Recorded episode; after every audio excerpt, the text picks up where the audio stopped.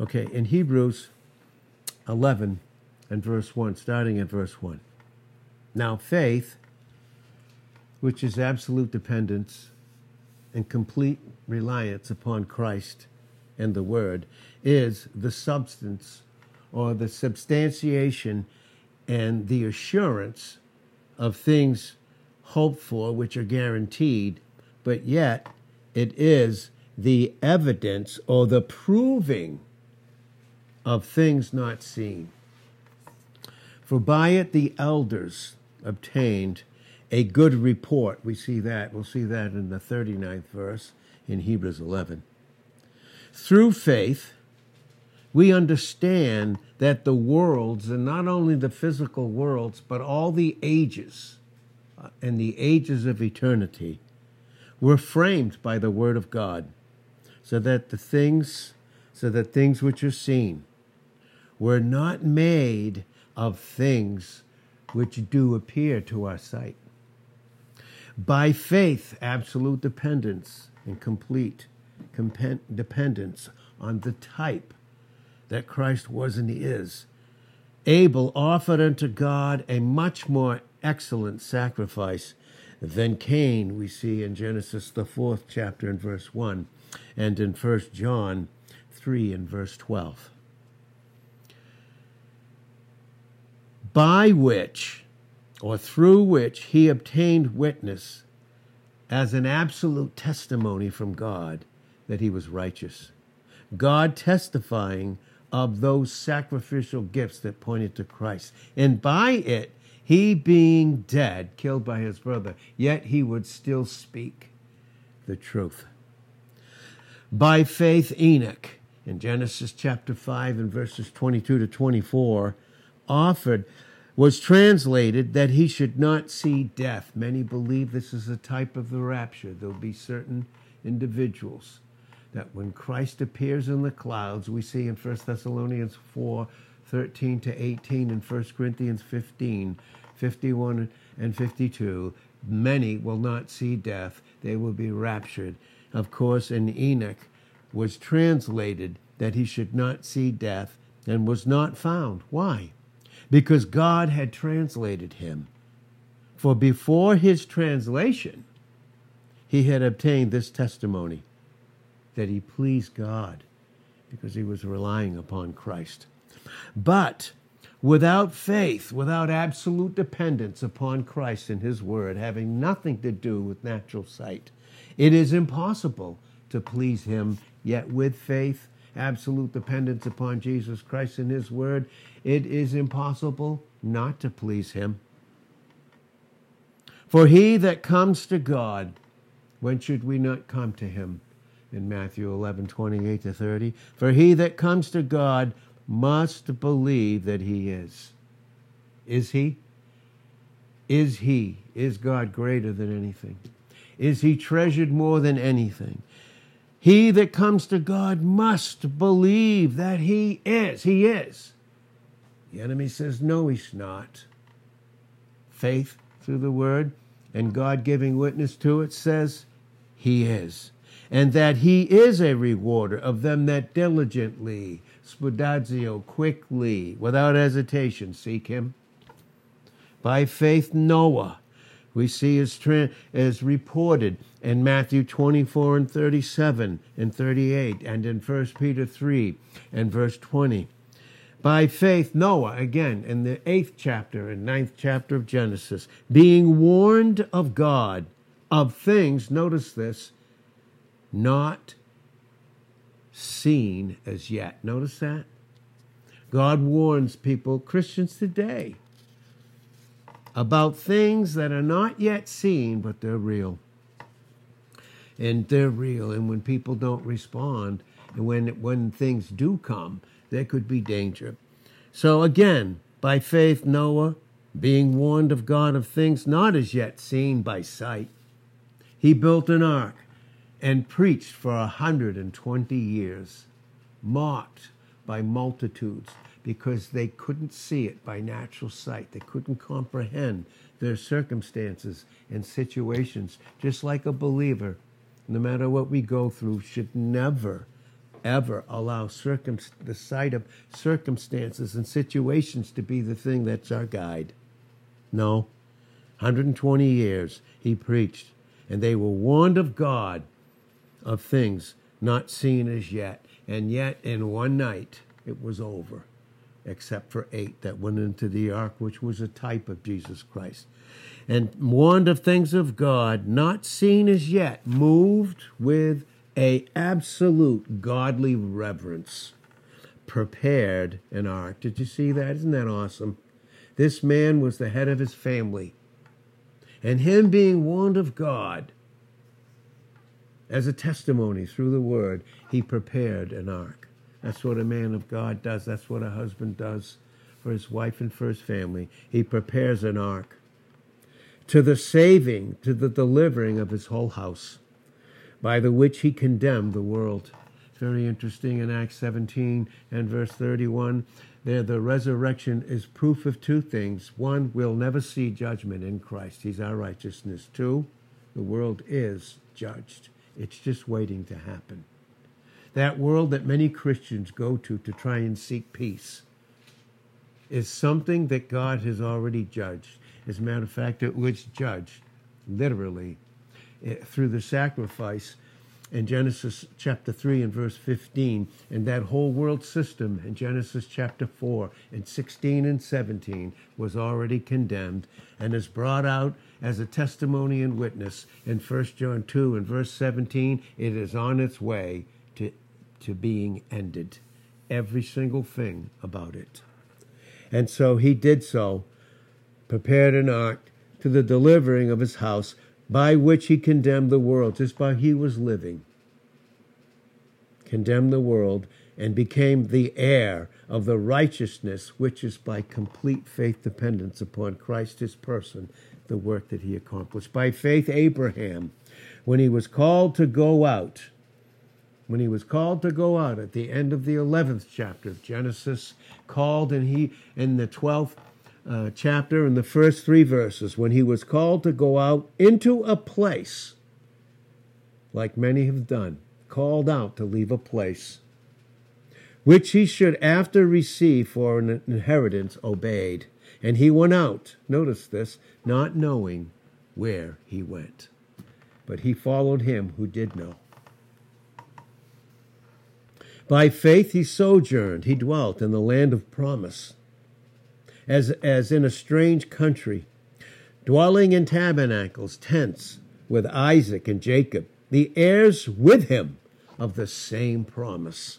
For he looked for a city which has foundations, whose builder and maker is God. And this is brought out again in Hebrews, the thirteenth chapter and the fourteenth verse. We look for a better city that can, you can't even compare to this, because Christ is there. Through faith also Sarah received strength to conceive seed. Notice that? That's what she did.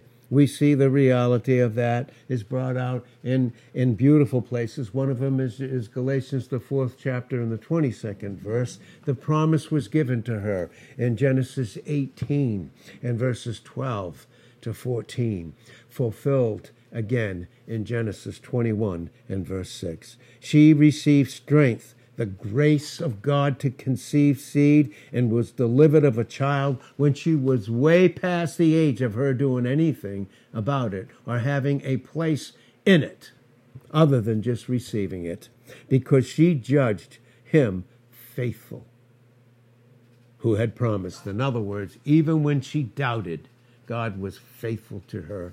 Because even if we are not faithful, in Second Timothy two and verse thirteen, he abides faithful, he can't, and he won't deny himself.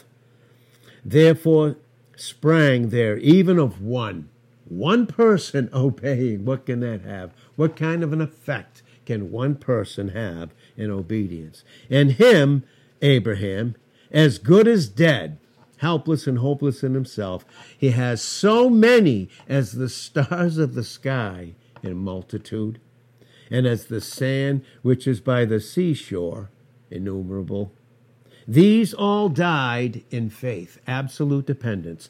Not having received those promises didn't stop them from believing them and knowing how real they were, but having seen them afar off and were persuaded of them. And boy, does God need to persuade us to trust in him, not by sight, not by thoughts that aren't his, not by our emotions, not by our circumstances or our situations. And they were persuaded of those promises, and they embraced them and confessed that they were strangers and pilgrims on this earth, in this worldly system, is brought out again in testimony in First Peter chapter two and verse eleven.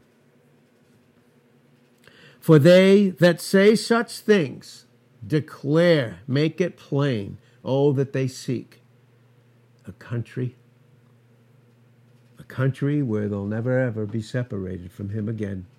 Never, ever separated from those loved ones that are born again. They'll never be separated from them again. What a place. What a country. What would heaven be without our Savior? There wouldn't be one for any of us. And truly, if they had been mindful of that country, and boy, so many Christians need to hear that today, just as many people in our little local assembly need to hear. If they had been mindful of that country, from that particular place where God called them, from where they came out, they might have had opportunity to have returned. But now they desire a better country. That is a heavenly. Wherefore God is not ashamed to be called their God. Of course, again, this is brought out in Hebrews chapter two and verse ten. We have a Savior. That's Christ. And he is not ashamed. He's not ashamed because both he that sanctifies and them that are sanctified are all of one. And therefore, he's not ashamed in Hebrews two twelve to call them brethren, brought out in that prophetic psalm that many believe that Christ quoted on the cross in Psalm twenty-two and verse twenty-two. Well, that's the facts on that. By faith, Abraham, when he was tried, how, how deeply was he tried? He offered up his Isaac, his only son. And he that had received the promises offered up his only begotten son, of whom, of whom it was said that in Isaac, because he obeyed God, will all your seed be called, accounting, reckoning, adding it all up, legizomai, that God had that ability, that supernatural ability, to raise him up even from the dead, from where also he received him in a figure. We see that in Genesis, the twenty-second chapter, when Abraham would say in response to the question of his son, where is the lamb? Where's the sacrifice? And he said, in response to him, and trusting God Almighty, my son, God, what? Will prepare a lamb for himself. God will provide a lamb for himself. Do you see, in that sense, in Genesis, the twenty-second chapter, Isaac was spared, the only begotten son of Abraham. But Jesus Christ, the only uniquely begotten Son of God, in John one fourteen, who became, who was the Word, eternal Word, he became flesh, dwelt among us, and we beheld his glory, the glories of the only begotten Son of God. He was filled up with all that grace and truth is, and no one, no created being in John one eighteen has ever seen God in all his fullness. But yet it's Jesus Christ the Son. He, coming out of him, putting on that humanity, has spelled him out. And there's where we get our term gospel. God spelling out the reality of who he is through his Son, who he did not spare. Because, of, again, of the truth. The fact is, by God not sparing his only son, in Romans eight and verse thirty-one, and in Psalm fifty-six and verse nine, God is for us. Sight may be the lie that dictates otherwise, but the assurance of God is he is absolutely for us. And it takes far more grace, far more strength, and far more dependence, and a greater manifestation of the ability of the light and glory of Christ in a vessel that's not taken out of a bad circumstance, but that passes through it as a witness to not only angels, multitudes, and First Peter one and verse twelve, but Christians or unsaved people as they look into our life and see that we have the same circumstances and maybe even more deep, but they see, they see a testimony and a witness of Christ in us. He was accounting that God was able to raise him up even from the dead, from where also he received him in a figure, a type. By faith, Isaac blessed Jacob and Esau concerning things to come. We see it again in Hebrews twelve and verse sixteen, and we see it in Malachi chapter one and verse two. By faith, Jacob, when he was dying, blessed both the sons of Joseph and worshipped. He worshipped, and leaning on his staff in Genesis forty-seven and thirty-one, leaning on his staff, the top of his staff. By faith, Joseph, when he died, made mention of the departing of the children of Israel, and he gave commandment, gave that commandment concerning the bones, his bones, there, and we see that in Genesis the fiftieth chapter and the twenty-fourth and the twenty-fifth verse.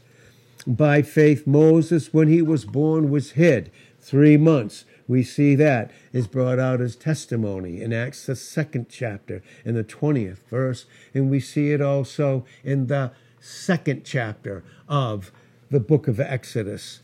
Moses was hid three months of his parents, and here we even have the type, a beautiful type, even with those three months of his parents hid. They put him in a, in what was an ark. It was made of wood, woven together and pushed out on the waters, but it was a form of the ark, safety. Moses was hid three months of his parents because they saw he was a proper child. In other words, a child that was in the plan and will of God.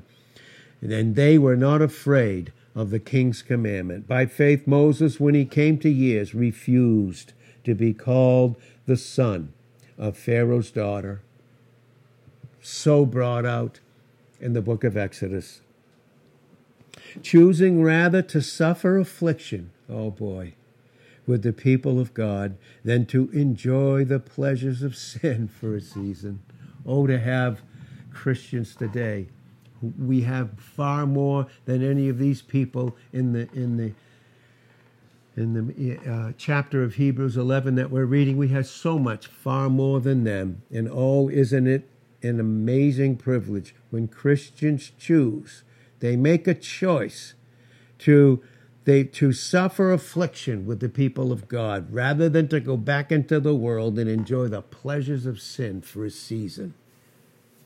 Esteeming the reproach of Christ, and all those reproaches in Psalm sixty-nine and verse nine went on him and all of us. Fill that up as part of our privilege with him in Colossians one and verse twenty-four and Philippians chapter one and verse twenty-eight. It's not only for us to experience this resurrection life right here and all the promises, but also part of that oneness is suffering affliction, because he's apportioned it to each and every one of us and measured it by his grace and his unconditional love and the perfection of his wisdom. Yep, for he had respect unto the recompense of the reward. By faith he forsook Egypt, the type of the world system, and everything it had offered him.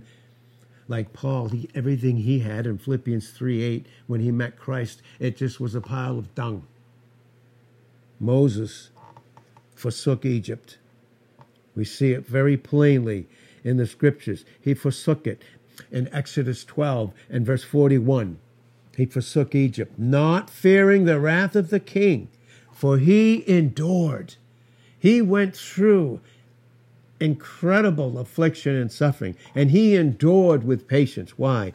Because he was seeing him who was invisible, just like those that saw Christ Was Christ a, a beautiful man in terms of his humanity? In Isaiah fifty-three and verse two, no, he wasn't. There was no beauty in him that we would desire him.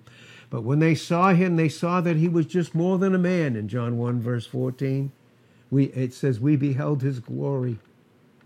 The glory is of the only begotten of God. He was, he was the fullness of all grace and truth.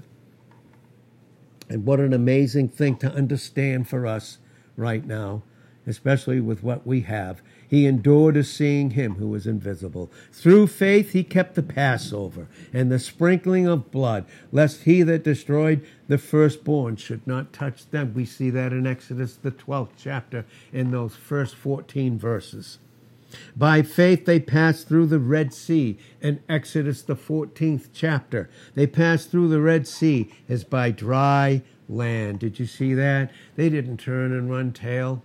God took them out of Egypt. And where did he lead them? He led them right to the Red Sea of impossibility. Mountains on the left hand. Impossibility. Mountains on the right, impossibility. If they were to turn and go back, all their enemies, the fear, the doubt, and all the things that they had left were right there waiting to consume them. And while they sang his song when they were delivered in Exodus the fifteenth chapter in the first and second verse, while that was going on, they sang. But as soon as God led them to that impossible situation, okay, they were laying in their beds all night, sleepless, murmuring, murmuring and doubt. And we know that in Romans fourteen twenty-three, he that doubts is damned if he eat, and God's not damning them, they're self-condemned. He that doubts is damned if he eats, partakes of it, because whatsoever is not of faith is sin. Whatsoever not is trusting God is just sin. It's very simple in the scriptures, and we see that very, very clearly. And all night they were doing that. And while they were in their beds, going by sight, looking at their circumstances, all, and not by their sight, but God gently moving back the Red Sea and preparing a place for them that only God could do himself. And what a beautiful picture. What testimonies that you and I have right now. Is so amazing. By faith they passed through the Red Sea as by dry, by dry land, which the Egyptians thought they could do apart from Christ, apart from their Lord, apart from God, to do were drowned. By faith the walls of Jericho, the walls of Jericho we see here, by faith in Joshua the sixth chapter and the twentieth verse. The walls of Jericho fell down. All those walls of impossibility, they fell down. Do you know why? Because they were told to march around the walls of Jericho. The walls of Jericho, they were a type of the flesh, a type of the impossibility of ever having anything to do with Christ. They were told to go around seven times, which is a type of the finished work. They had pictures. They had candles in there, which were lights, which would speak of, we have this treasure in these fragile clay jars, that the ex- excelling power is only of God, never of us. In Second Corinthians four seven. But as they went around, they were to shout that seventh time and break their pitchers, and the light would shine. That's what God has to do with us, with our circumstances and situations that we're in. He causes them to break us so that we become a broken vessel. The light of Christ will not only shine out to us, but to many others we see in the scriptures. And they were to do it about seven days. And on that final day, with that final shout, the walls with broken pitchers and light shining fell down. By faith, the harlot Rahab, as brought out in Matthew the f- first chapter in the fifth verse, and in James two at verse twenty-five, by faith the harlot Rahab perished not with them that believed not. Notice that? She perished not with them that did not believe. When she had received the spies, those godly spies, that were bringing her a message of deliverance with peace.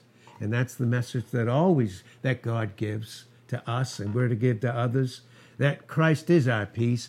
in Ephesians two and verse fourteen. And that bloodline of Christ was flowing right through the harlot Rahab. And what will I, what, what will I more say? For the time would fail me to talk of Gideon and First Samuel twelve and verse eleven. Of Barak, we see in Judges five and verse one. Of, of who? Of Samuel, we see. Uh, Samson, I should say, in Judges sixteen and verse one.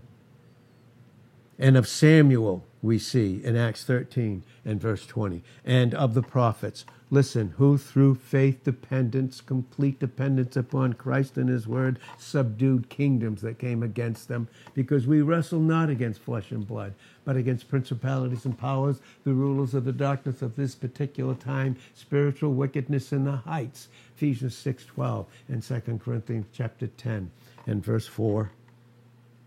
Well, who through faith subdued kingdoms, that their righteousness was wrought because it was a work in Numbers twenty-three, nineteen to twenty-three, that God had brought and wrought and finished in the type, but with Christ coming in time to fulfill it. And what? They wrought righteousness. They obtained promises.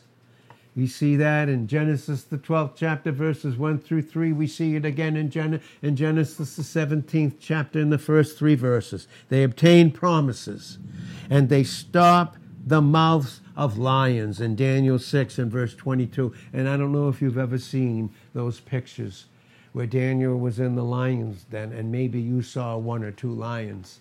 When you study it, you realize there were over eleven hundred lions hungry there when he was put in to that pit where those lions were. And did God stop it?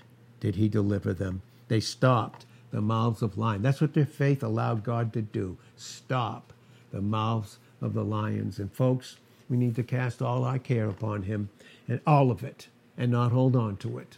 All our anxiety, anything that would cause it, in First Peter five and verse seven, because he does care for us.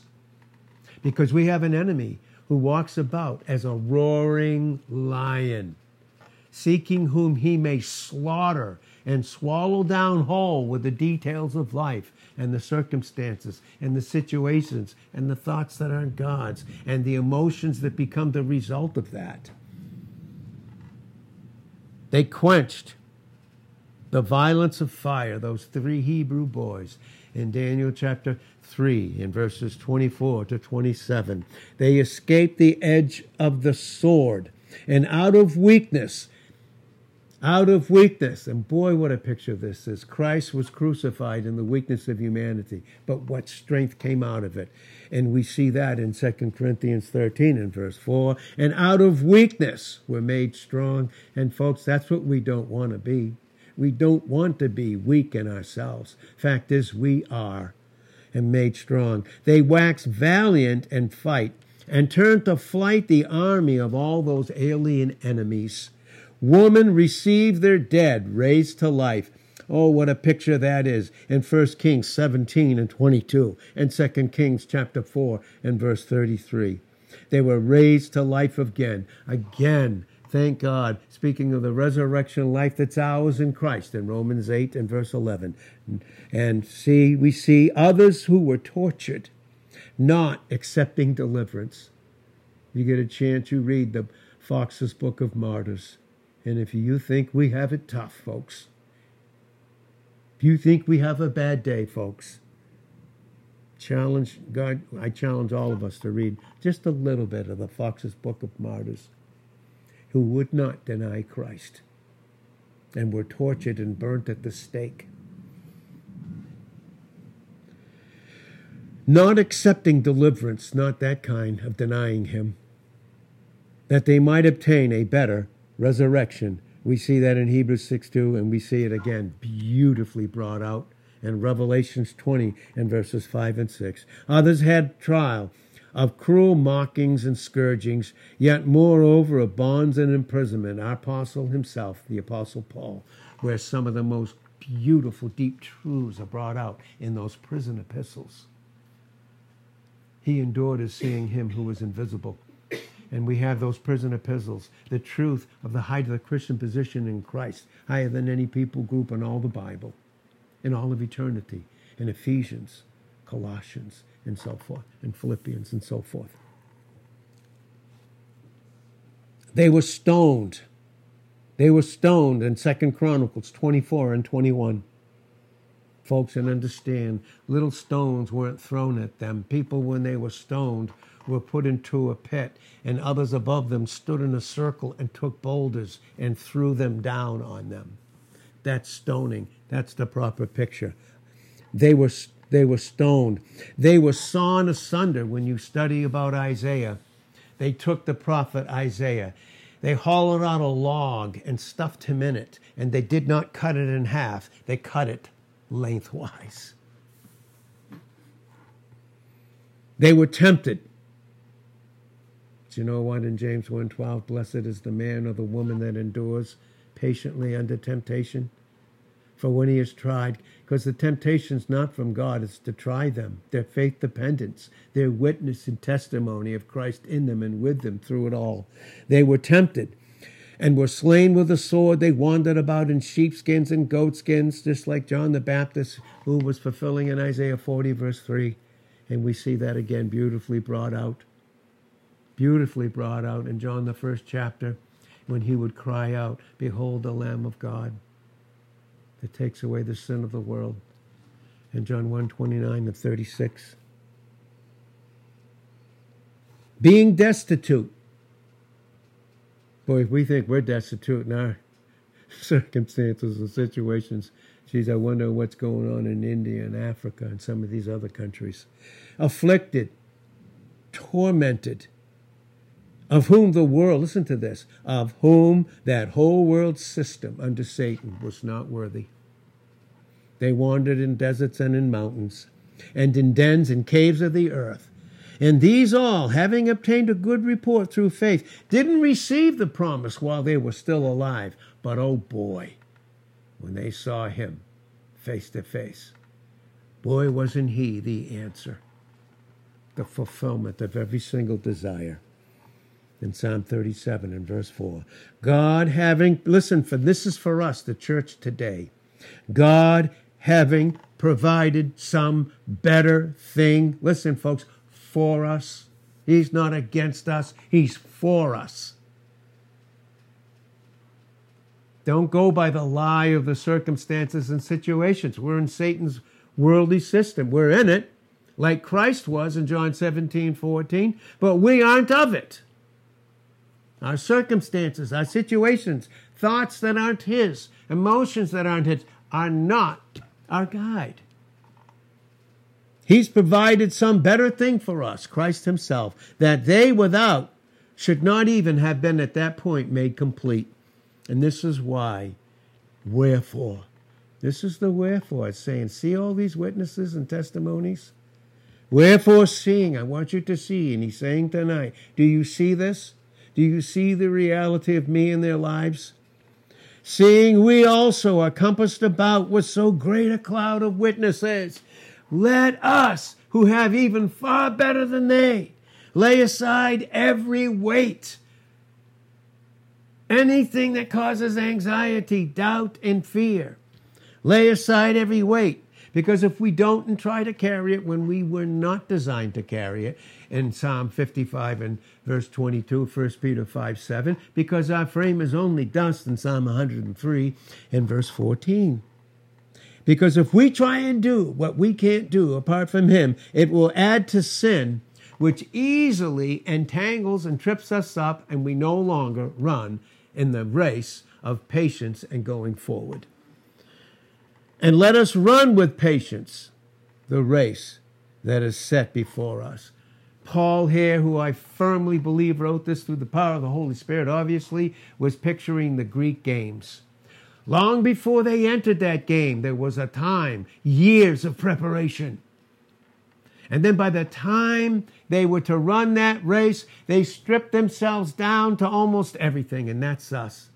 Laying aside every care, every worry, every false responsibility, every false need, so we can run with patience the race that is set before each individual. And then we need to look away. Look away, folks. Look away from all that would distract. And, and the enemy would do that with the lie of sight. Look away from all that will distract. A million and one things the enemy has waiting. Unto Jesus. Because who is he? Who is Jesus? He is our leader. And when you stop following your leader, the enemy comes in. But he's the leader and finisher of our absolute faith dependence, who for the joy that was set before him, he endured the cross. He lightly esteemed the shame, which was brutal, and is set down at the right hand of the throne of God. Folks, tonight, consider him. Consider him. Not your circumstances, not your situations, not your job, not your finances, not where you live, not what you're going to do. Consider him that endured such contradiction of sinners against himself. Because if you don't consider him, you will be wearied and you'll begin to faint in your mind. And if you faint in Proverbs twenty-four and verse ten, if you faint in the day of adversity, it's because your strength is small. You have a small soul, no room for Christ. Other things have moved in. You have not yet resisted unto blood, striving against sin. It's not against people. Your circumstances are mine. And you have forgotten the exhortation which speaks unto you as unto children. My son, despise not. Do not lightly esteem the chastening of the Lord, nor faint when you are rebuked of him. For whom the Lord loves, he chastens in love and scourges every son he receives. We have so much to be thankful for. We have so much. We will continue, any of us in the flesh, to be thankless when we take our eyes off of him who endured so much in his deep love for us. So, Father, thank you, thank you so much for this word tonight. You are so faithful. We love you. And Father, thank you. And we're going to, by your, by complete faith dependence alone, Christ alone, grace alone, we will continue to do so. Thank you, Father, in Jesus' name. Amen.